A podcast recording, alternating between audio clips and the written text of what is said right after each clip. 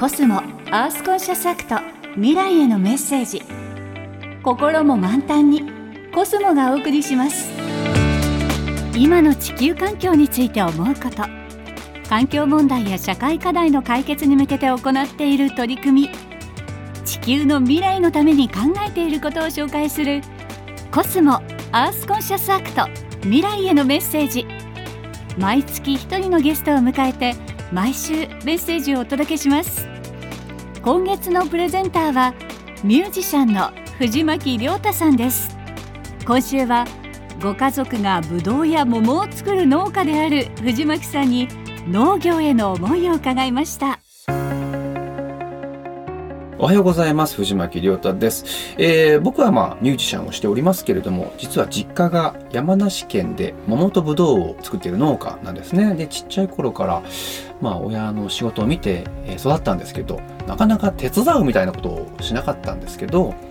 まあコロナになって、やっぱり自分自身もミュージシャンとしての仕事がピタッと終わった時に、割と長い時間、実家の農業を手伝わせてもらった時間があったんですね。その時にこんなに果樹を育てるって大変なんだって